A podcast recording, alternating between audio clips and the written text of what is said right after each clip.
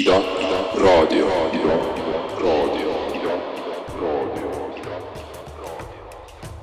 Вы слушаете подкаст «Как в руках ходит». Здесь мы обсуждаем темы и вопросы, которые нас волнуют тут, в Эстонии, больше всего на данный момент.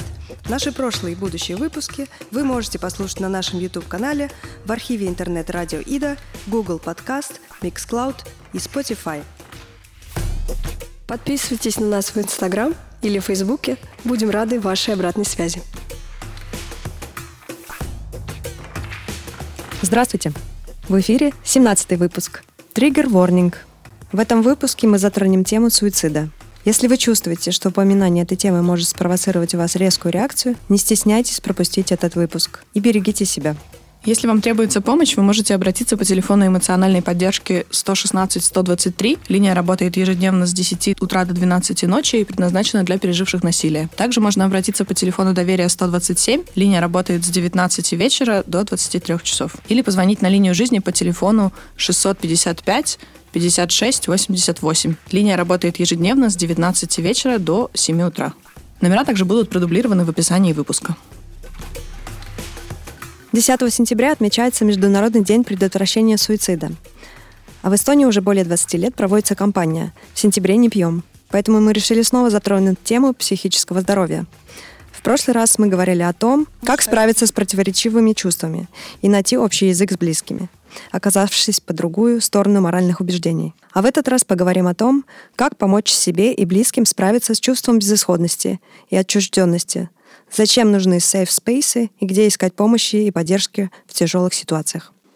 С нами в студии сегодня Дина Смолякова, социальный работник и терапевт. Здравствуйте. Здравствуйте. Для начала расскажи нам немного о себе. Э, Ну, так как вы меня сюда позвали как представителя моей профессии, то с нее и начнем. Первое мое образование — социальная работа, а сейчас, наверное, больше я работаю даже в направлении танцевально-двигательной терапии. У меня степень магистра в этом направлении, и в последние годы я обучаюсь и практикую, то есть работаю и в новом для себя направлении, которое называется диалектическая поведенческая терапия. То есть это вид вербальной терапии. Опять-таки для меня немного новое направление, но очень интересное. Расскажи, что такое поведенческое, диалектическое, э, в каких ситуациях это наиболее подходящий вид терапии? А, Действительно, если мы даже сравним, скажем так, э, танцевально-двигательную терапию и диалектическо-поведенческую терапию, то танцевально-двигательная терапия, можем сказать, подходит всем. Нету каких-то особых э, показаний, например, или даже человек, не имеющий никаких психических расстройств или э, затруднений, в принципе, может прийти и получить какую-то просто пользу, поддержать свое благосостояние. Если же мы говорим о диалектическо-поведенческой терапии, то изначально вообще это этот метод, этот подход был выработан для людей с диагнозом пограничное расстройство личности, которое можно, ну, таким вкратце охарактеризовать, наверное, большими сложностями в регуляции эмоций. Позднее были сделаны уже исследования, которые показали, что данный вид терапии подходит, в принципе, и людям э, с такими диагнозами, как депрессия, расстройство пищевого поведения, зависимость и так далее. А, а как э, на деле, может быть, какой-нибудь пример, как выглядит подобная терапия? Потому что очень часто, когда слышишь название терапии, и у меня, я думаю, у многих людей есть такое опасение идти, потому что непонятно, что сейчас со мной будут делать и что надо будет мне делать. Вот как это на практике выглядит? Как, что там происходит? Мгм. Ну, мне кажется, пугает вот немножечко людей или как бы такое оставляет момент неизвестности больше даже танцевально-двигательная терапия, потому что кого-то пугает слово танцевальное, а кого-то, наоборот, это слово очень радует, но непонятно, что все-таки это не урок танцев. То есть это действительно и не урок танцев, и не тренировка, просто мы используем свое тело и движение как э, метод общения и контакта с клиентом. То есть, и, может быть, в каких-то случаях это более короткий путь, как добраться до истины, когда вербально это сделать сложно. То есть выражение эмоций и чувств Это э, может быть- через движение. Может быть, да, это как один из вариантов, скажем так. Мгм. То есть это и чувствование своего тела, своих границ. Здесь очень, то есть какие-то, на- например, э, ну, та же самая тревожность, она достаточно физическая, да, то есть мы ее чувствуем в теле очень явно, и поэтому с ней очень хорошо э, заниматься как раз-таки работая с телом и с движением. Бывают моменты, которые мы просто не можем как-то озвучить или сформулировать, но, например, э, двигаясь, мы понимаем, ага, вот оно, и тогда так легче как бы э, найти решение. А эта терапия, она проходит группами А. танцевальная или это индивидуальное Э, занятие? И так, и так может быть. То есть э, оба формата допустимы, и у, у каждого формата свои бонусы, скажем так, ну и свои какие-то, наверное, не ми- минусы я бы не сказала, но если человек, опять-таки, с большой социальной тревожностью, ему будет достаточно страшно прийти в группу. То есть, может быть, начать лучше с индивидуальной терапии, а, но с другой стороны, вот этот групповой контекст, он дает как раз-таки больше возможность преодолевать вот эти сложности и в таком защищенном а, формате как раз-таки пробовать себя и потом уже осваивать вот эти приобретенные навыки, скажем так, э, за пределами терапии. Ну да, опять же, когда вокруг тебя люди делают то же самое, Да. проще, проще идти по накатанной и просто повторять за другими Мгм. и чувствовать, что ты в своей тарелке, Да, просто и- потому что вы все делаете одно и то И же. терапевт обычно тоже он э, двигается вместе со своими клиентами, не стоит в сторонке. А, то есть э, такое создается достаточно комфортно. А диалектическая, Мгм. поведенческая терапия Мгм. тоже а, групповые и индивидуальные? А, а как? можно, а можно еще вопрос э, заранее? Э, Я знаю про когнитивно-поведенческую терапию. Это две разные вещи, или у них есть какие-то перекрестные? И вот хотелось бы услышать Да, про э, э, разницы, детали. Диалектическая э, поведенческая терапия была как бы сформирована на базе, скажем так, когнитивно-поведенческой терапии, но большое одно отличие, наверное, Одним из важных компонентов э, диалектической э, поведенческой терапии, то есть это такая ее база, э, является mindfulness, э, то Осознанность. есть осознанность, да, по-русски. И вот этот э, такой блок большой, он является как бы базой. То есть без этих навыков э, мы, в принципе, не двигаемся дальше. Что касается формата и структуры, то это очень сильно структурированная вид терапии, где невозможно, наверное, слишком сильно импровизировать или придумать что-то самому. Эта терапия предоставляется командой терапевтов, то есть один человек не может предоставлять диалектическую поведенческую терапию, он обязательно должен принадлежать э, своей команде, группе людей, которые тоже это практикуют, которые еженедельно встречаются между собой и прорабатывают И проверяют э, друг друга. а, и Да, и э, работу мгм. со, всех, со всеми Мгм. клиентами. То есть, э, единственное, есть два разных формата, например, таких основных, э, наиболее, скажем так, распространенных. Это полный объем, э, где есть индивидуальная терапия еженедельная и еженедельные групповые тренинги. И есть э, случаи, когда индивидуальной терапии нет надобности, то есть, например, когда ситуации не такие э, кризисные, акутные, то человеку, может быть, хватает просто вот этих тренингов. Но они тоже проходят еженедельно и достаточно, то есть такой интенсивный. Как правило, люди, нуждающиеся, наверное, в этом виде терапии, они либо о ней слышали, а сейчас в Эстонии тоже ее э, очень так э, э, усиленно рекомендуют. Мгм. И стал появляться действительно интерес. Ну, большой. я, э, в принципе, интересуюсь вопросами терапии, но ходила туда полтора раза. А, Но э, я про диалектическую, терап- диалектическую поведенческую терапию начала слышать только тоже недавно. Мгм. Как-то вот больше, э, больше говорят про когнитивно-поведенческую терапию, опять же, потому что у нее есть большая база исследований, которая показывает, что и как работает. А про диалектическо-поведенческую как-то вот, да, гораздо меньше информации в эфире. Да, в Эстонии действительно вообще этот вид терапии появился достаточно недавно. То есть это обучение было а, сюда привезено. К нам приезжали тренера из Англии, Ирландии, проводящие обучение. И а, предоставлено это было все эстонским департаментом социального страхования. И теперь на данный момент в разных, скажем так, э, и городах, и в разных организациях э, есть уже действующие, работающие команды. А вот такой вопрос. Э, Учитывая, что там присутствует э, слово диалектическая поведенческая терапия, насколько важно попасть к специалисту, который говорит на том же языке, э, то есть насколько, насколько сильно языковой барьер может мешать? Ну, в моем обывательском представлении, допустим, ходить на гештальт-терапию к человеку, который чуточку плохо говорит на твоем языке, или ты чуточку плохо говоришь на его языке, как будто бы, ну, вы можете объясниться. Также работает с, диалекти... с, ди- с, это- с этим видом терапии, или все-таки важно найти человека, который говорит на твоем языке, на том твоем же уровне? Но мне кажется, это вообще всегда выгоднее, лучше э, в любой, в любом виде терапии проходить ее на своем родном языке. Это всегда будет более эффективно. А ты как специалист на скольких языках? Я работаю как на русском, так и на эстонском языках. Это что касается диалектической поведенческой терапии. Наверное, даже э, с эстонским языком э, немножечко легче, потому что больше практики и материалы э, в основном на эстонском языке. Но сейчас есть в плане начать тоже и на русском языке. Что касается танцевально-двигательной терапии, ну, иногда беру англоязычных клиентов тоже. А в принципе, тема душевного здоровья, к сожалению, все еще окружена стигмой, и многие не обращаются за помощью либо из-за давления общества и родственников, либо сами считают, что это что-то такое зазорное. Например, такой стереотип что за лечением или терапией психического состояния обращаются исключительно в больших кавычках маргиналы и в больших кавычках ненормальные. Кто на самом деле на практике обращается за терапией, и есть ли какая-то правда в таком стереотипе, и как вообще можно бороться с такой стигмой и довести людей до нужной помощи. Угу. Ну, в этом, наверное, заключается большая часть проблемы, почему э, у нас большая задержка в получении помощи, то есть не своевременно она оказывается часто. Несмотря на то, что в последние, опять-таки, годы ситуация вроде как улучшается, э, мы видим, что о душевном здоровье говорится намного больше, э, даже какие-то вот э, компании, плакаты на улицах, и многие организации, например, э, начали задумываться о важности этой темы. То есть меня, например, как тренера а, Пиаси тоже часто приглашают э, в разные организации, например, на каких-то специально э, отведенных днях для работников э, устраиваются такие мероприятия, где обсуждаются вот эти темы. Ну, начиная как бороться со стрессом там, и предотвращать перегорание, до, например, такого большого обучения, как первая помощь душевного здоровья. Тем не менее, вот несмотря на это, все равно а, стигма присутствует, и мы часто даже не задумываемся, задумываемся над этим. То есть, окей, а, мы можем понимать, что, наверное, не только в кавычках ненормальные люди обращаются за помощью, но даже до тех пор, наверное, когда вместо психиатрической клиники упоминается слово психушка, угу. дурка, стигма, она присутствует. Тогда, когда люди думают, что человек сам виноват, например, что довел себя до такого состояния. Ну, говоря, например, о депрессии. Или, или что там, я не знаю. Не было такого раньше. Вот как с этой стигмой бороться? Угу. Ну, повышать знания свои, э, расширять кругозор. Наверное, чем больше мы слышим о реальных историях, чем больше люди делятся тоже реальными историями, тем э, более такая правдивая картина создается у нас, что на самом деле это не вот кто-то там, какой-то сумасшедший дядя, вот, вот это человек с психическим расстройством, которого там, я не знаю, в детстве пугали, пугали да, какой-то там был странный сосед или еще что-то.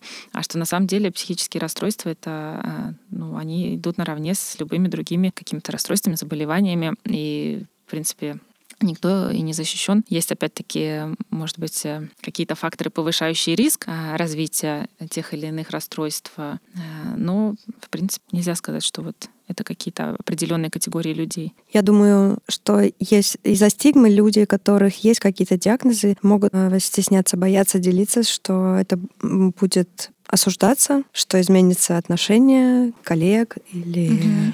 Я узнала, э, кстати говоря, когда-то недавно, что, оказывается, люди очень боятся как раз-таки пограничного э, расстройства личности, диагноза. Э, и ну, у меня один хороший друг, когда мы начали общаться, он такой очень очень так типа полушепотом сказал, ну, у меня типа диагноз, но он такой, что вот я его не афиширую, потому что вот, вот он такой вот, вот uh-huh. ну, вот такой вот плохой. Неприличный. Э, да. Но, в нашем обществе. Э, тот, же, тот же пограничное расстройство, э, там же, наоборот, очень важно информировать близких тебе людей, что у тебя могут быть особенности реакции, что эти особенности реакции абсолютно не Э, не всегда зависят от того, что они сделали, от какой-то твоей реакции, mm-hmm. и, соответственно, они могут эту, эту реакцию э, попытаться погасить, если они будут знать, что это вот mm-hmm. такое проявление э, пограничного mm-hmm. расстройства. А вот эта вот стигма, наложенная сама на себя, не дает человеку почувствовать возможным близким людям, сказать, что вот угу. у меня такая особенность, если мы будем с ней считаться все,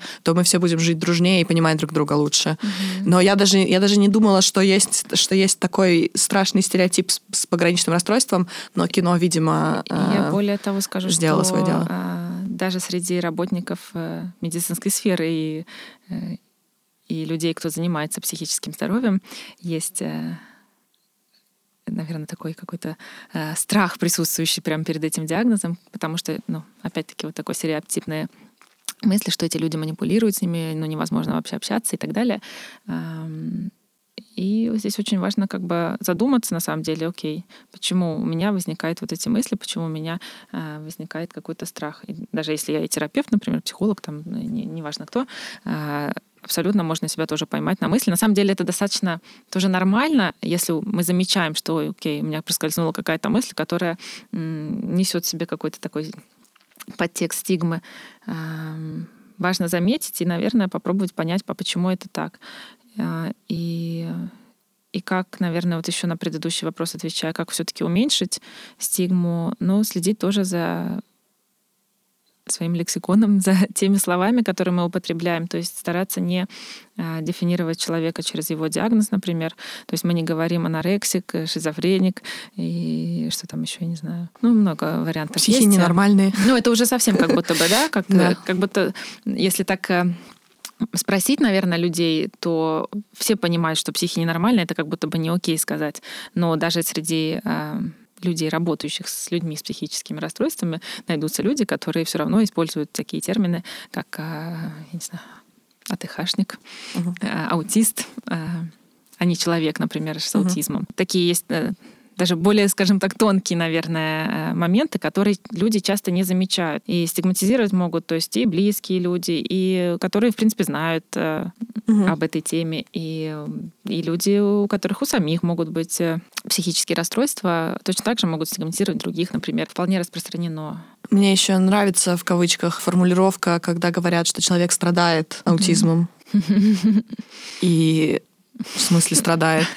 Очень многим вполне себе норм, особенно если ты осознаешь э, особенности своих потребностей и реакций, то как раз таки получить э, диагноз очень даже славно, потому что э, ты получаешь подтверждение тому, что это твои особенности, Мгм. и тебе гораздо проще с ними считаться и, соответственно, жить продуктивнее и быть счастливее. э, да. Да, мне кажется, тоже диагноз, в принципе, он и важен только в том случае, ну, окей, для на- назначения, например, определенного лечения аб- абсолютно тоже необходимо, например. Но э, если самому человеку это помогает как-то себя лучше понять, понять, как справляться со своими сложностями, тогда да. Ну, А, ну в вот, принципе, кстати, даже, например, С этим пограничным расстройством есть такая, э, есть такие истории, что мне люди говорят, что им врачи не хотели ставить сразу этот диагноз, потому что говорили, что это будет на тебе клеймо этого диагноза. Типа мы у тебя подозреваем пограничное, но мы тебе его не поставим, потому что это тебе испортит жизнь, этот диагноз. Поэтому мы подозреваем, но мы не поставим. И вот человек тоже сам не знает, есть ли у него этот диагноз или нет, но и в принципе он сразу получает такое негативное описание его состояния от специалиста. Ну, здесь, да, нужно понимать, как бы, а зачем, что, что тебе этот диагноз даст, опять-таки. В каких-то случаях бывает, что просто черты, например, личности, какие-то личностные черты, они более выражены, и это, скажем так, не дает еще повода поставить человеку диагноз, но, тем не менее, они на таком уровне, что они тоже уже приносят какие-то там, скажем так, свои э, неудобства. Важно, чтобы человек и сам понимал, и человек, работающий, на- наверное, тогда э, с ним э, скорее фокусировался на вот э, в чем, собственно, сложность. То есть э, диагнозы могут быть разные, но сложность, например, конкретная какая-то одна. Вот, например, регуляция эмоций. Да? Э, Ну, какая нам, в принципе, разница? Э, Это благодаря там, депрессии или какое-то другое расстройство у человека. Э, Нам нужно понимать, с чем как бы, мы имеем дело, с чем нужно работать. И важны тоже и ресурсы человека. То есть, э, например, а где можно вообще черпать-то э, Силушки. силы, да, как, как идти дальше, как решать проблемы какие-то. Говоря о клиентах, Мгм. да, с которыми ты работаешь, вот э, кто к тебе все-таки обращается, с кем ты, с кем тебе приходится работать? Мгм. Ну, моим основным местом работы является социальная реабилитация. э, И, наверное, если, скажем так, несколько лет назад, когда я только начинала там э, работать, уже не, не несколько, а уже, наверное, пять лет прошло, э, основной э, контингент это были все-таки дети, подростки и в принципе, это были либо дети с каким-то диагнозом, э, со степенью инвалидности, или дети, направленные через... э, Тогда это называлась комиссия по делам несовершеннолетних. Сейчас у нас есть это Abivive Labs. Abivive Labs как бы другой немножко э, Нуждающийся в нуждающийся в поддержке ребенок, да, все-таки более такая позитивно звучащий э, термин. Ам, То есть это те дети, кого направляет к нам на услугу Пластикайца, служба по охране детства. И сейчас, на данный момент, на самом деле, и дети, и подростки, и взрослые, так как мы оказываем тоже и трудовую реабилитацию, и социальную реабилитацию для взрослых людей. То есть э, увеличилось, на самом деле, количество и взрослых клиентов, и некоторые, например, кто пришел к нам ребенком, э, становясь э, 16-летними, достигая 16-летнего возраста, э, Мгм. могут к нам уже обратиться через э, биржу труда на рабочую реабилитацию. Ну, тут важен этот возрастной просто переход. Мгм. Вот эта рабочая реабилитация через э, кассу по трудоустройству, она э, расходы покрывает э, касса по Да. Ну, может быть, про эту услугу, может быть, стоит немножко пояснить, что вот эта социальная Мгм. реабилитация, реабилитация по тру- тру- трудовая э, реабилитация, да, если у людей есть какие-то сложности с тем, чтобы работать в полную мощь, и у человека есть какой-то диагноз, он имеет право э, подать заявку на получение он имеет право на получение трудовой реабилитации, которая покрывает тогда как бы из бюджета государства, по mm-hmm. сути. И это включает в себя разные услуги mm-hmm. и длится около года, наверное, да, одна такая... Индивидуально, да, там в зависимости тоже от э, того, какой будет составлен план реабилитации. А кто может туда обратиться? Вот если человек сидит и думает, что э, угу. меня не возьмут, э, я не прохожу. Какие, какие критерии э, и как добиться того, чтобы э, попасть туда за этой помощью? Ну, это достаточно такая, не, скажем так, не самая легкая процедура.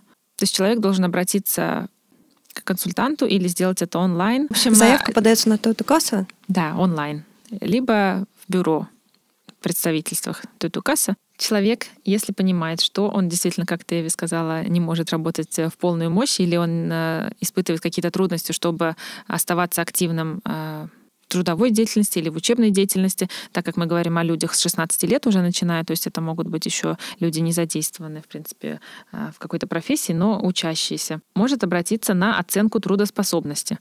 Эта трудоспособность может оцениться как отсутствующая или частичная трудоспособность, правильнее сказать. А, и от этого зависит а, исход. Человек с частичной трудоспособностью может получить возможность трудовой реабилитации. Человек с отсутствующей трудоспособностью а, получает возможность социальной реабилитации. Ну, там немножечко просто разный бюджет, разная своя бюрократия, скажем так. Для этого не обязательно быть безработным на момент э, подачи заявки? Не обязательно. Можно проходить трудовую реабилитацию и, в принципе, работать. Это предоставляется людям, у которых имеется диагноз? Um... Или Нужно ли как заранее это? получить диагноз, или можно прийти, начать этот процесс и в процессе получить mm-hmm. диагноз и доказать свою Конечно, легче это сделать, если уже имеется какой-то диагноз. Мы же говорим, в принципе, трудовую реабилитацию можно получить не только в случае, если у человека есть какое-то психическое расстройство, да, или вот именно э, психиатрический диагноз. Э, с другими какими-то физическими недугами точно так же можно обратиться за этой помощью. То есть тут важно эм, чтобы человек предоставил контакты всех своих лечащих врачей, которым экспертная комиссия будет отправлять запрос. Плюс к этому а, он должен сам достаточно подробно описать все свои сложности, которые он испытывает в своей учебной или трудовой деятельности. И вот уже на основании как бы вот этого большого документа, который заполняет сам человек, и э, запроса, полученного от лечащих врачей, экспертная комиссия уже делает свое решение. А может быть, э, на эту тему э, сразу э, спросим еще, а чем занимается Пиаси? Ты упомянула, что ты там uh-huh. тоже работаешь. Какие услуги они предоставляют, как туда обратиться и для кого они? И есть ли там услуги на русском языке тоже? Пиаси — это такая организация, которая разрослась очень быстро и очень как-то так незаметно и сильно за последние годы. И на данный момент, наверное, занимается как предоставлением информационных услуг, то есть это и какие-то социальные кампании, и обучение, тренинги, которые могут пройти в принципе, все желающие люди, организации заказывают, например, много различных совместных проектов с другими организациями. А, и большой один очень проект — это молодежное консультирование, а, онлайн-консультирование. Обратиться можно в PIASI через веб-сайт, самое простое, piasi.ee. А, в принципе, когда ты туда попадаешь, то становится ясно, наверное, что тебе нужно. Либо ты молодой человек и ищешь помощь, либо ты просто человек, ищущий совета, неважно какой ты возрастной категории. Можно написать помощь, можно получить и на русском, и на эстонском языках, и на английском языке тоже. Проект, в котором я тоже участвую, э, это программа «Валик», кратковременное вмешательство для людей, употребляющих каннабиноиды. Да, и плюс еще там есть и проекты, которые связаны с образованием. Ну, очень много, на самом деле, сейчас э, областей, где ПИАСИ очень активно участвует. Он, у нас а, были какие-то разговоры консервативной партии, то детей нужно ограничить э, в получении э, психологической помощи. По-моему, эта инициатива не прошла, что родители должны быть в курсе, если у ребенка проблемы, и это типа семейные дела, и mm. ребенок без уведомления родителей не имеет права получать помощь. Так это несовершеннолетний ребенок может обратиться онлайн за помощью? Или нужно... Без ведома подтвер... родителей, без разрешения родителей? Ну, онлайн, в принципе, все равно можем, конечно, может обратиться обратиться за помощью. То же самое, те же там телефоны Last Аби или какие-то телефоны кризисной помощи, то есть э, человек любой может туда обратиться. А если мы говорим о, например, э, приему у психиатра, то, в принципе, человек 16 лет может обратиться сам. Единственное, что в Эстонии такая система, что все равно врач заносит эти данные в Дигилугу, и до 18 лет родителей имеется доступ. Но, но допустим, психотерапевт в большинстве случаев не является врачом, который будет заносить что-то в Дигилугу, он будет работать с тобой угу. на другом уровне. Ну, как или правило, психологи, все все-таки подросток или ребенок, он приходит через родителей mm. или вместе с родителем. И вообще говоря о том, что ну, о каких-либо программах или, не знаю, методах различных терапий для детей или направленных для детей, мы должны понимать, что очень важно привлечение родителей. Э, мы не можем Наверное... рассматривать ребенка отдельно от контекста, в котором Наверное, он... вопрос в том, что есть э, э, часто бывают случаи, когда родители не разрешают ребенку ходить за психологической помощью, потому что у нас тут все нормальные, в городе не так подумают, все с тобой в порядке. Mm-hmm. Что вот в таких случаях есть ли возможность у ребенка или подростка ну, да. обратиться без уведомления родителя, потому что родители начали ему запретить. Вот, вот такой вот ну да, могут вопрос. быть предубеждения у родителей, могут быть э, отношения недостаточно доверительные, чтобы ребенок мог признаться, mm-hmm. что существует какая-то проблема. Проблема может быть обусловлена родителями, опять же, но mm-hmm. родитель может быть не может не хотеть и не в состоянии э, как-то исправлять свою mm-hmm. ситуацию, но ребенок хочет исправить свою. Ну, скажем так, в школах у нас, как правило, во всех школах есть все-таки психолог работающий, конечно, к нему может обратиться ребенок. И если школа, э, бывают ситуации бывают разные, действительно, иногда родители могут препятствовать получению помощи. В таких случаях школа, если замечает какие-то проблемы, они тоже имеют право и даже иногда и обязанность информировать, опять-таки, ластыкается. И в любом случае родитель тоже тогда привлекается. То есть это все все-таки должна быть такая системная помощь. Поэтому, наверное, тоже одна из больших проблем, что с чем мы сталкиваемся в Эстонии, что нету таких каких-то а, эффективных или узконаправленных программ для молодежи. И большая проблема действительно, куда направить все-таки вот детей, или этот возраст все время он снижается, то есть все раньше и раньше какие-то начинаются такие проблемы, с которыми, скажем так, еще там 10 лет назад мы сталкивались mm-hmm. в более позднем возрасте. Ну, у меня мама работает психиатром в Идавирума, и у них была такая ситуация, есть до сих пор, что там просто нет детского психиатра и у них, ну, как бы есть пациенты, которые им э, наступает правильный возраст, и они приходят лечиться, потому что они давно хотели, но у них mm-hmm. просто нет возможности поехать в какой-то другой город, просто нет финансовой возможности или по времени не получается, и человек, да, не может получить помощь, потому что нет направленной системе. У нас, помимо всего прочего, в Эстонии по общим статистике суицидов мы как бы не лидируем, а по статистике детских и подростковых суицидов мы возглавляем, и за последние годы цифра только выросла. Показывает, что нет отдельно направленной программы на это, и ситуация обостряется. Да, но та же диалектическая поведенческая терапия, о которой мы ранее говорили, она как раз, э, в принципе, является самой эффективной терапией для людей с суицидальным поведением или парасуицидальным поведением, эм, то есть самоповреждением. Опять-таки, даже в этой сфере все исследования, они сделаны все-таки со взрослыми людьми. И поэтому э, туда э, тоже сейчас такое в принципе, правило, что с 13 лет начиная, и, и ребенка, если он младше 13 лет, по сути дела, вообще очень трудно куда-то направить. А, ну и даже если это 13-летний ребенок, мы тоже можем понимать, что ну, мы не можем часто ожидать от него слишком многого. То есть там очень важно присутствие родителей, работа родителя тоже. А, и да, это большая проблема. То, что касается детских психиатров, я бы сказала, что это не только в Идавирм, а вообще во всей Эстонии их э, ну, по пальцам можно буквально пересчитать. И это такой, ну да, парадокс, что с одной стороны помощь малодоступна, э, такая специализированная. А с другой стороны, она все-таки есть, и люди тоже иногда о ней не знают. Ну, вот та же самая реабилитация, например. Или э, ты упомянула, что, например, нет средства а, поехать в какой-то другой город за помощью. Э, в таких случаях всегда можно обратиться в местное самоуправление и попросить эту помощь и поддержку. То есть у них тоже имеется определенный бюджет, чтобы все-таки какой-то помощь семье а, предоставлять и отдельному индивиду тоже, например, психологическую помощь. Значит, наверное, можно ходатайствовать, чтобы они да. тебя э, помогли тебе добраться туда, где эта помощь да, будет доступна. Да. Но да, об этом как-то не, не рассказывают. Ну и сейчас, на самом деле, если мы говорим опять-таки об вербальной терапии, то она всегда возможна онлайн. Угу.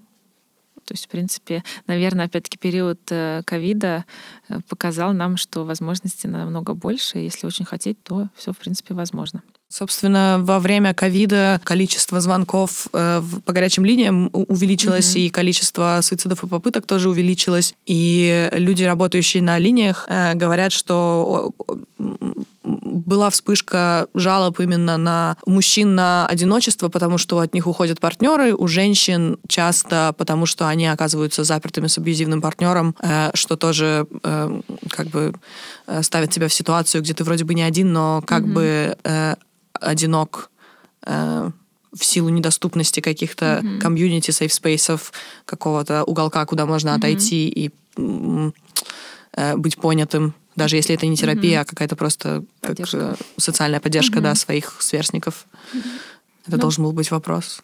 Ну, в принципе, да? да, изоляция, она в любом случае ну, редко идет на пользу. Даже если бывают такие ситуации, когда чувствует человек, что хочется все-таки побыть одному и не хочется ни с кем общаться, какое-то время, да, может быть, это хорошо, но, в принципе, длительная изоляция для человека как социального все-таки существа э, не самая полезная вещь. Э, и, конечно же, вот эта сеть поддержки, э, какие-то группы, где человек чувствует принадлежность свою, эм, что он находится с людьми, которые разделяют его интересы, могут выслушать они абсолютно идут на, на помощь. И поэтому, mm-hmm. э, на самом деле, вся эта стратегия э, нашего государства сейчас и направлена на то, чтобы э, использовать не только вот эти специализированные услуги, э, которые сейчас переполнены и доступ куда ограничен, а чтобы люди все больше и больше э, учились тоже сами себе помогать, то есть на уровне вот этих э, каких-то общин, э, комьюнити замечали, когда у моего, не знаю, соседа, друга что-то не так, и не боялись не то чтобы предлагать там помощь, да, понятно, что мы не всегда а, можем, и у самих бывает не всегда хватает ресурсов кому-то помогать, но чтобы не боялись вообще обратить внимание, спросить, заметить, э, просто выслушать иногда надо, и, может быть, суметь направить куда-то. А мы немножечко до эфира говорили про то, что бывают разные кружки по интересам, что особенно дети-подростки, к сожалению, часто находят кружки по интересам именно по суицидальным мыслям, по э, романтизации вот этого всего. Mm-hmm. Как, может быть, со стороны друзей или родителей можно заметить, что ребенок нашел себе не ту онлайн-группу, которая помогает ему с этим справиться. Mm-hmm. То есть, может быть, какие-то изменения в поведении, mm-hmm. не знаю. Вопрос ну, поэтому это, есть. Такой вопрос непростой, потому что, ну, с одной стороны, мы как родитель, например, у меня тоже один ребенок подросток, то есть э, я не могу вмешиваться в его личное пространство, там проверять, с кем и как она общается, и поэтому как бы для родителей достаточно трудно. А если присутствует какой-то такой повышенный контроль, то это опять-таки мы говорим о негативном социальном контроле. Ну, я думаю, может быть, о каких-то внешних признаках изменения а вот, поведения, да, которые можно что, наблюдать. Что важно? Важно общаться с ребенком, э, разговаривать постоянно. Если вы действительно в какой-то момент замечаете, что ребенок изолируется, перестает общаться с вами, или меняются какие-то вот э, друзья, или, может быть, например, друзья в реальной жизни, они вообще э, пропадают, а есть какие-то только виртуальные друзья в поведении, конечно, это проявляется. А нужно ли говорить с детьми про суицид и как? Тема суицида действительно такая а, деликатная, с одной стороны, и с другой стороны, иногда люди боятся, что разговорами, например, на эту тему, может быть, э, наоборот, спровоцировано какое-то поведение. Исследования показывают, доказывают, что если у человека нет суицидальных мыслей, говоря о суициде, мы ему их никак навязать mm-hmm. не можем. То есть они просто так ниоткуда не возьмутся. А в большинстве случаев суицидальные мысли, они являются одним из симптомов депрессии. О чем не стоит говорить с людьми, у которых есть уже суицидальные мысли, это способы, как это можно сделать. Это даже запрещено делать в медиа. А говорить э, все-таки, ну то есть э, если, в принципе, в этом нет необходимости, э, позвать к себе ребенка и сказать, так, сынок, я сегодня решил с тобой поговорить о суициде. Вчера ну, мы говорили, да, как делаются дети. Да. А сегодня пройдем все темы э, по порядку. Э, такой, наверное, необходимости нет, но если вы в целом разговариваете со своим ребенком, не знаю, о жизни, как, как что устроено, то и ребенок сам спрашивает, например, об этих темах, то здесь, конечно, э, не стоит прятать голову в песок или, не знаю, бояться какой-то этой сложности темы, а э, поговорить. Если возникают э, подозрения, например, что у ребенка или подростка, молодого человека действительно есть суицидальные мысли, окей, мы как бы мы не должны спрашивать напрямую, думаешь ли ты о суициде, а, но всегда можно спросить, Бывает ли тебе так плохо, что ты думаешь о смерти или что тебе не хочется жить? То есть, ну, изначально все-таки как бы наводящими вопросами, и чем больше человек дает на это положительных ответов, здесь уже мы можем спросить всегда напрямую. Mm-hmm. То есть это было бы даже хорошо. Такой же вопрос, но касающийся взрослых. То же самое. То есть не стоит бояться. Если человек дает какие-то уже ответы, указывающие на то, что такие мысли присутствуют, нужно было бы спросить напрямую, и иногда этим можно спасти жизнь человеку, потому что э, бывают случаи, когда человек скажет, что я всю жизнь может быть, живу э, с этими мыслями, там, мучаюсь, не знаю, как справиться, но никто никогда не спросил. Угу. Потому что если, в принципе, об этом спросить, а потом еще сказать, что, в принципе, суицидальные мысли бывают э, симптомом депрессии, и что вообще-то можно получить помощь, это не безысходная ситуация, то человек может эту помощь получить, и ему можно помочь как раз-таки вовремя. Является ли это правдой, что если у человека такие мысли есть, что у него обязательно какой-то вот психологическое расстройство, что у психологически здорового человека такие мысли в голову не приходят. Или такие мысли могут у любого человека проскакивать время от времени. Ну, так трудно сказать. Вообще мысли любые и всевозможные могут у всех проскакивать. Если мы подумаем, какие мысли к нам иногда приходят, мы можем сами удивиться, да? Опять-таки, мы не на все мысли реагируем, и не все мысли нас цепляют. Как я уже сказала, чаще всего э, суицидальные мысли бывают симптомом депрессии. Могут быть э, связаны и с другими какими-то психическими расстройствами. Мысли, скажем так, о смерти или о смысле жизни, наверное, посещают, я не знаю, но если не всех людей, то большинство. Если эта мысль как-то начинает э, пугать и тревожить самого, то, конечно же, можно обратиться к специалисту и, и просто, не знаю, поговорить на эту тему хотя бы для начала. Да, человеку, у которого не диагностирована депрессия, да, mm-hmm. он, который, например, никогда не сталкивался, для него это может быть э, каким-то первым сигналом, что, да, если у него такие мысли появились, что, возможно, у него депрессия. Mm-hmm. Да, возможно. А, ну и помимо депрессии, человек может столкнуться и с другими а, какими-то сложностями, касающимися душевного здоровья. Это могут быть какие-то кризисные ситуации, тоже перегорание. То есть Э, ситуаций сложных э, много, э, травма и так далее. Ну, та же тревожность может довести до такого состояния, и те же расстройства личности, если их не адресовать и жить в абсолютно неприспособленном к твоим нуждам окружении, то... Тут опять важно, как бы, да, не цепляться, не, наверное, не за диагноз, а вот за этот симптом, то есть что беспокоит, собственно.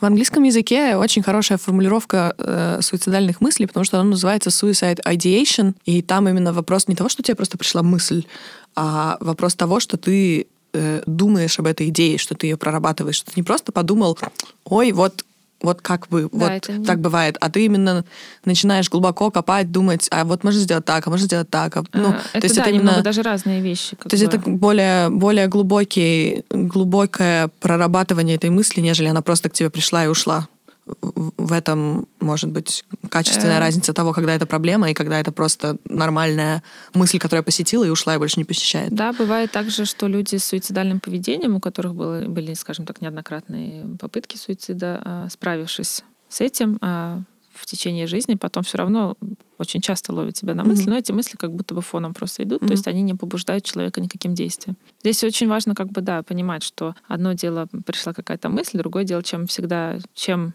четче план этого э, или с этой мыслью, например, уже связан какой-то план действий, тем, тем серьезнее, тем срочнее нужна помощь.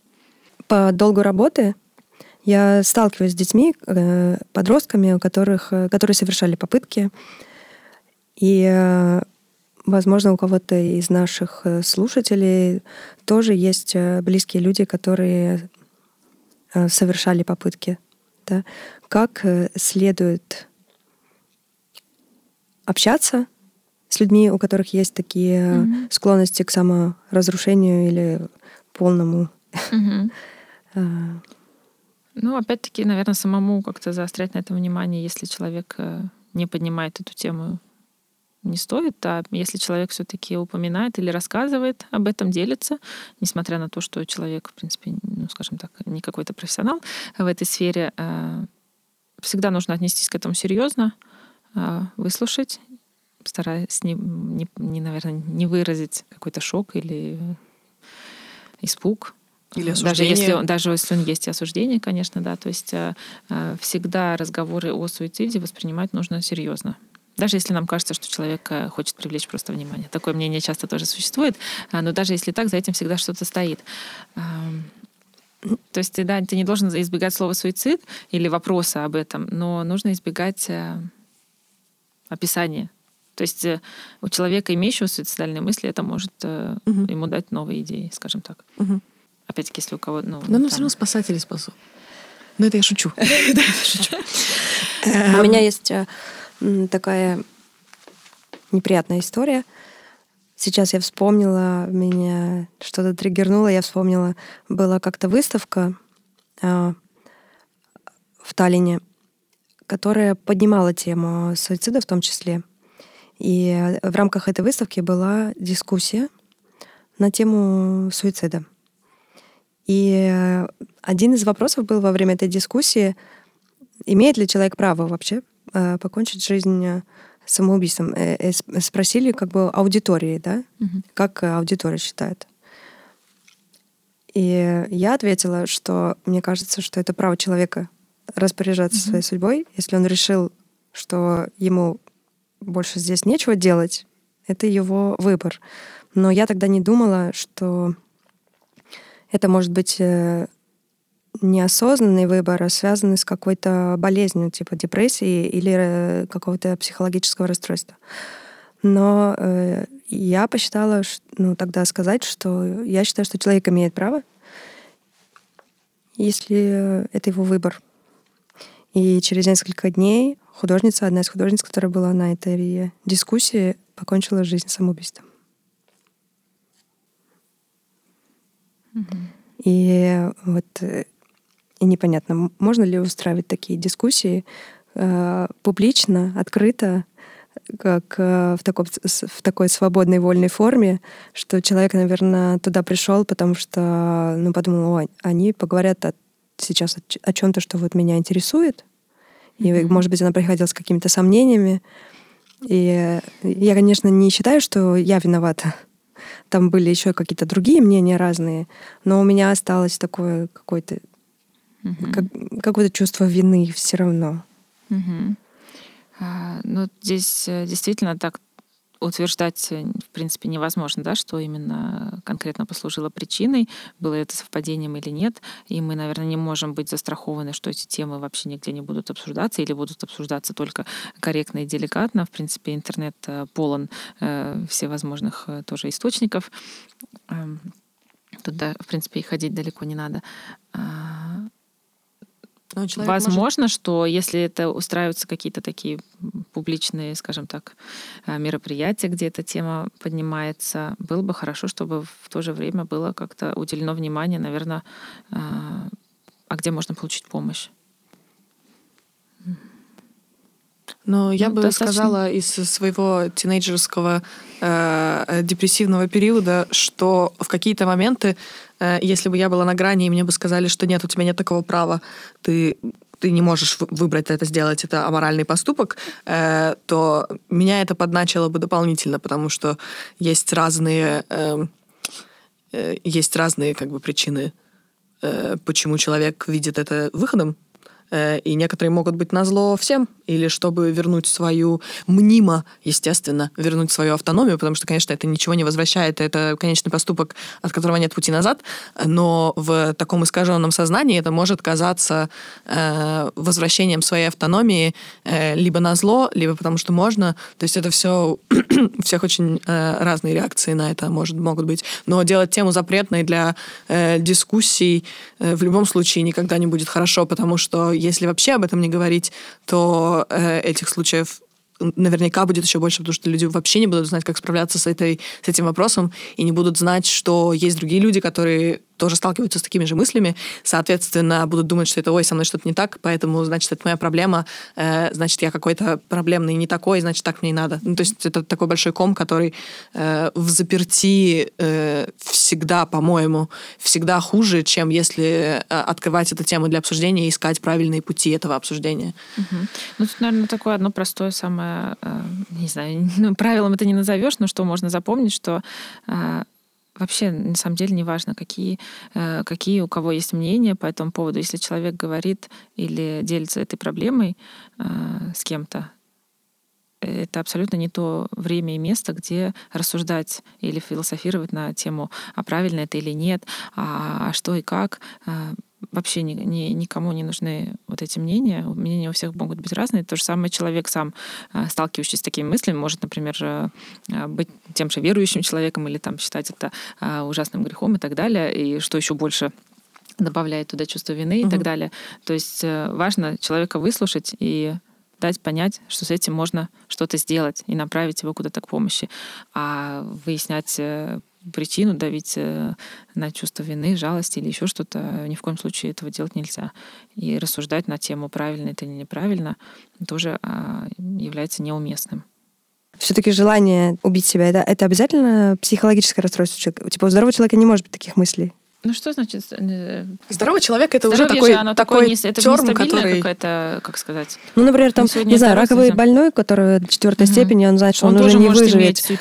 Да, он э, как да. бы где-то в Австрии может попросить эвтаназию, а у, у нас такой нет возможности. Я не знаю, вот, так, вот ну, это, конечно, тоже, с тобой это обсуждать скажем, я бы так, не автон... хотела, да, потому что это, это такая тема в другую уходит. Угу. Но эвтаназия тоже и суицид, это все-таки разные тоже как будто бы понятия и вещи. Ну, э, как, как же объясняется в эм, в мануалах, по которым mm-hmm. предоставляется любая психологическая помощь и психиатрическое лечение. Если тебе это мешает жить, mm-hmm. это становится либо диагнозом, есть, либо расстройством. как, да, как, пока, пока оно тебе, тебя не тревожит, не мешает тебе жить и не становится какой-то обсессивной мыслью, это, э, не хочу mm-hmm. использовать слово «нормально», потому что, опять же, называть кого-то э, полностью здоровым и нормальным, у кого-то нет. Mm-hmm. Это тоже тот же эйболизм, который стигматизирует. Mm-hmm. Но если оно не мешает тебе жить, значит, э, и не ухудшает качество твоей жизни, значит, тебе с этим не обязательно ничего делать. Делай то с тем, что тебе мешает. У меня в моей голове всегда есть такая логика, что если ты пошел гуглить симптомы депрессии, то скорее всего, у тебя есть депрессия, потому что mm-hmm. тебе, потому что ты думаешь а уже, стороны, что что-то не так. Вообще какие-то болезни гуглить, то ты у себя наверняка найдешь эти симптомы. А лучше не диагностировать ни друзей, ни себя. А я знаю. А я сразу говорю, что так не надо сейчас делать. Мама психиатр. Еще одна э, показательная статистика в Эстонии — это вообще разница в количестве суицидов между мужчинами и женщинами. Мужчины, и в принципе не только в Эстонии, в большинстве стран э, мужчины в этой статистике многократно чаще встречаются. В Эстонии это в четыре раза чаще, что э, отражает, коррелирует всегда с, с гендерным неравенством. И э, та же тема алкоголизма и, в принципе, употребления алкоголя, допустим, что э, является, наверное, усугубляющим или провоцирующим фактором часто в э, таком сексистском обществе все-таки более принято, что мужчинам можно пить, мужчины чаще пьют. Кто-то говорит, конечно, что женский алкоголизм э, не лечится, а мужчинам пить можно, но в этом, наверное, и проблема. И тут может прослеживаться связь с употреблением алкоголя э, и тем, как мужское пьянство обществом поощряется больше и не считается чем-то неправильным. В связи с этим вопрос о том, как с этим бороться, какая там действительно связь. Вот у нас есть, допустим, в сентябре не пьем акция, которая проходит, насколько это действенно и что еще можно делать mm-hmm. с этим. Ну вот я как раз э, сегодня ознакомилась тоже с некоторыми данными Института развития здоровья, э, которые говорят, что действительно эта акция приносит свою пользу. И уже по данным исследования за прошлый год. Исследование было сделано о убеждениях и мнений жителей Эстонии об употреблении алкоголя. И оно показывает, что вот уже 31% из респондентов, оказывается, делали какие-то паузы э, в употреблении алкоголя. То есть и какие-то пробуют границы устанавливать сами себе. Э, и чем это может быть полезно, что, э, опять-таки, достаточно большой процент людей, отвечающих в этом исследовании, 54%, э, высказали, что получали какие-то негативные последствия от употребления, а вот 57% эм, не употребляющие, в принципе, алкоголь людей вспоминали или замечали ситуации, когда а, на них оказывались какое-то давление со стороны окружающих, ну, мол, давай выпьем угу. и так далее. И, то есть таким образом а, они все-таки употребляли алкоголь. И вот такая акция, как в сентябре а, не пьем, дает как будто бы такая возможность а, выкрутиться из этой ситуации, что вот я, например, экспериментирую. И вот сейчас э, следую этой акции. Я вот как раз э, не пью, потому что... Ну и, кстати, да, э, я заметила огромную разницу с тем, когда я э, регулярно пила алкоголь и когда я сейчас вообще его не пью, с ментальным здоровьем. Разница просто небо и земля. Но так как я и работаю в барах, и, в принципе, часто в каких-то таких выпивающих тусовках бываю, люди постоянно спрашивают, я ставлю людей в неудобное положение и говорю им, а я не пью, я алкоголик. И тогда они больше не предлагают. Потому что если говорить, вы знаете, я не пью, это я не хочу. Они говорят, ну давай, ну одну. А если сказать, знаешь, я вот Угу. Мне нельзя. У меня все отвалится. А люди тогда как-то перестают э, давить. Я но, тоже, например, но жалко, что нужно прибегать к таким как бы радикальным ответам. Ну, я тоже не пью уже э, алкоголь, не знаю, вообще никак. И э, принципе, я часто говорю просто, что я не пью вообще. И люди иногда переспрашивают, что вообще? Я говорю, да, вообще. Мгм. Ну и все, в принципе, не нуждаются, наверное, в пояснении, а по каким причинам, собственно. Мне просто нравится ставить людей в неудобное положение. И они потом запоминают и больше никогда не спрашивают. Да. То есть Почему тема тоже такая, на самом деле, тема тоже непростая, и, может быть, э, недостаточное внимание ей...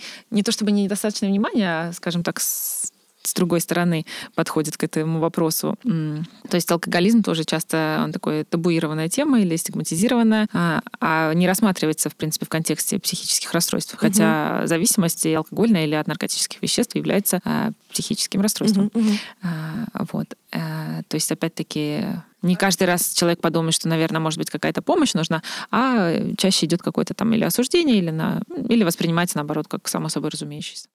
Э, Говоря о каких-то зависимостях, ну, такой вопрос, э, является ли, что первично, Э, психологическое какое-то нарушение, отклонение, или провоцировать может какое-то наркотическое, алкогольное вещество? Я в свое время работала как раз в Таллинской психиатрической клинике в отделении для людей с двойным диагнозом, что означает наличие психического расстройства, связанного с употреблением психоактивных веществ и каким-то другим сопутствующим психическим расстройством.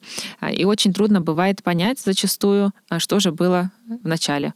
А, Какие-то уже проблемы, с душевным здоровьем, и человек, скажем так, прибегает к употреблению каких-то веществ для того, что, может быть, справиться с определенными симптомами, ам, то есть такое самолечение, либо, наоборот, сначала имеет место быть употребление, а, вырабатывается зависимость, и потом а, сопутствуют уже какие-то другие а, психические расстройства. Важно понимать то, что заниматься нужно и тем, и тем, не игнорируя, скажем так, одну часть проблемы, что тоже встречает свои сложности. Связь имеет а, определенную. И Ну, э, употребление любых психоактивных веществ имеет определенную связь э, и влияние на наше душевное здоровье. Ну, опять же, у людей есть предрасположенности в силу э, физических факторов и психологических факторов, и социальных, в какой среде они росли. У кого-то есть предрасположенность и к зависимости, и к депрессии чуть, чуточку больше, чем у другого человека, и просто они будут по-разному реагировать на этот первый выпитый напиток или на постоянное употребление. Потому что есть множество людей, которые действительно пьют каждую пятницу, но у них нет проблемы остановиться, они пьют два пива, и им окей, и у них э, даже при наличии какого-то, допустим, сопутствующего депрессивного состояния эта зависимость не возникает. То есть все, наверное, очень индивидуально, и да, нельзя тыкнуть, что вот Да, на будет лю- депрессия, да. будешь бухать. У всех разные химические, э, химические процессы в голове, и одно и то же может влиять на всех по-разному. И кому-то два пива это перебор, а для кого-то это только легкий старт э, в начале вечера. Важно опять-таки помнить, что у всех есть свои факторы риска, которые повышают, скажем так, развитие тех или иных э, сложностей или даже каких-то э, расстройств. А, И всегда есть факторы защитные. И чем больше защитных факторов у человека, тем ему легче, в принципе, справиться со своими трудностями, и они могут предотвращать, например, Ну, в то же, э, в Что значит самые- защитные Защитные факторы? факторы — это твое окружение, близкие люди, которые Ну, тебя поддерживают. Как раз э, такие хобби, люди, которые интересы. поддерживают, когда, допустим, ты не пьешь, когда люди не заставляют тебя это делать, когда ты с ними тусуешься, когда люди не отказывают. Потому что есть, э, может быть, круг общения, который будет отказываться с тобой ходить, э, общаться в бар, потому что ты скучно и не пьешь, а есть люди, которые принимают, что, ну вот, тебе нельзя, будут тебя поддерживать, будут забирать у тебя пиво, которое тебе кто-нибудь предложил, потому что это тоже очень важный важный момент, особенно в переходном периоде, например. Да, мне кажется, что вот эта кампания в сентябре не пьем, э, пить алкоголь э, нормализировано, да, это считается нормой. У нас не религиозное общество светское, да, у нас нету никаких ограничений. Ты, Мгм. тебе исполнилось 18-21, ты можешь пойти в магазин, купить все, что хочешь. И, э, да, скорее вызывает в нашем, э, в нашем культурном поле, скорее вызывает удивление у людей отказ выпить, чем легкое Мгм. согласие, да. Да. И вот эта кампания э, превентивной борьбе с алкоголизмом, да, как бы нормализует Мгм. обычную нормальную вещь, типа право человека не пить.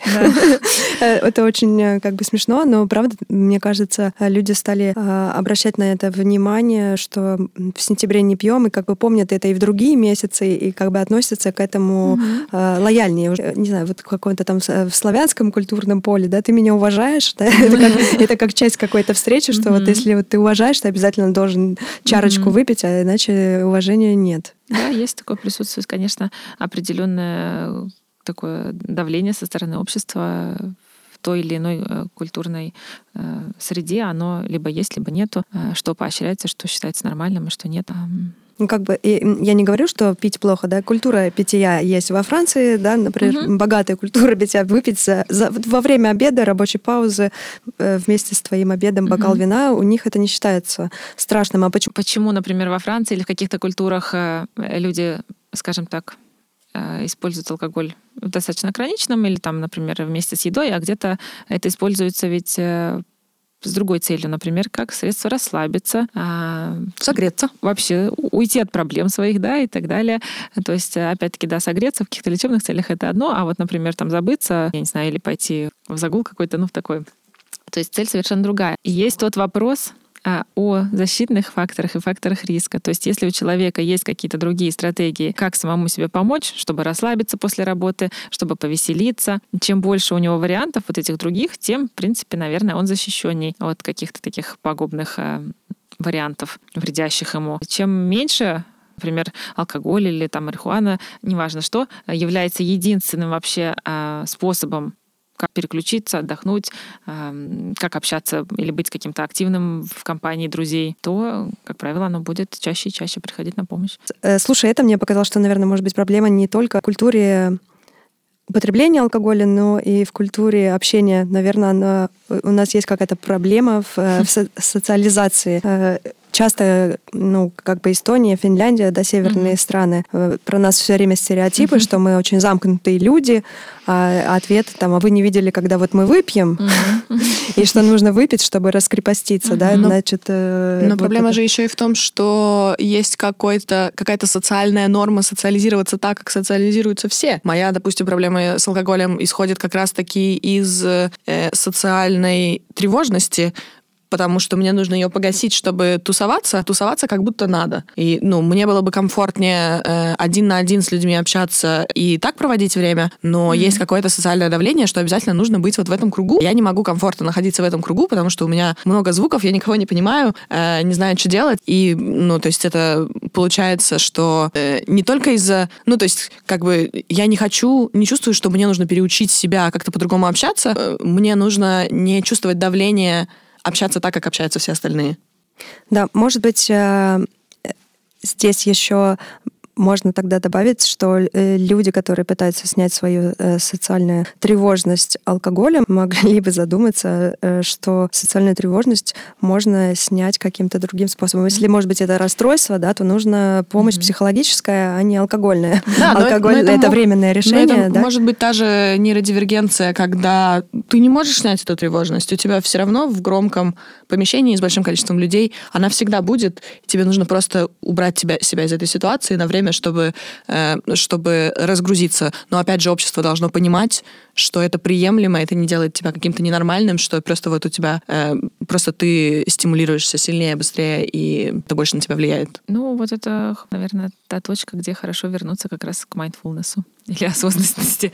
Э, и человек и сам Хорошо бы, когда начинал замечать, что с ним вообще происходит, почему а в той или иной ситуации у меня возникает та же там тревожность или еще какие-то эмоции меня беспокоить начинают, и я, может быть, не могу с ними справляться. То есть чем больше мы замечаем, что с нами происходит э, на всех уровнях, э, когнитивном, эмоциональном, физическим, то есть что мы в теле чувствуем свое, чем больше люди вокруг задумываются тоже, а что вообще и как, и почему, э, тем больше мы, наверное, можем найти способом, как самому себе помочь, не навредя себе. Mm-hmm. То есть понятно, что какие-то деструктивные, скажем так, эм, способы, они несут в себе все равно какую-то цель, и человек к ним прибегает не просто так. То есть они, значит, оказывают нужные эффекты. К сожалению, этот эффект часто кратковременный, а в длительной перспективе он скорее, скажем так, э, вредит. Но уже поняв это, можно начать думать в том направлении, а как я могу еще такой эффект получить или откуда его могу получить э, не вредящим себе э, способом. Я думаю, что на этой позитивной ноте осознанности, наверное, мы закончим наш сегодняшний выпуск. Надеюсь, он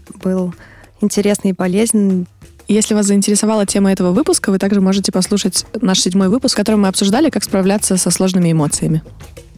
И на сайте piasi.ee вы можете почитать э, статьи по разным темам э, душевного здоровья и получить дополнительную необходимую информацию. Найти необходимые контакты помощи и все. Спасибо, Дина, большое, что ты нашла время сегодня с нами встретиться и поговорить на эти важные темы. Спасибо вам, что пригласили. Услышимся через месяц. Пока! Пока. Пока. Давай, сделаем селфи.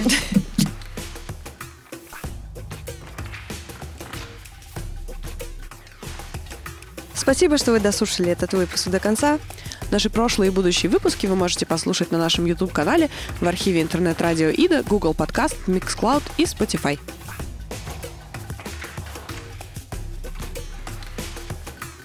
Подход к тому, что есть болезнь, есть здоровый человек. Но это мы все вырежем, а то мама меня уволит, как дочь. Понять, на Подожди, самом деле, скажи еще раз, потому что ты так сказала, улыбаясь, это будет как будто это с издевкой. Потому что, на самом деле, ну, такого термина, как просто зависимость или там... Ну да, да, нет такого диагноза. Хотя интересно, потому что зависимость это бывает не только от веществ. Зависимость это переходит и в шопоголизм, и... Идет, Да, да, да. Ну, просто шопоголизм, э, никто не умер от шопоголизма. А,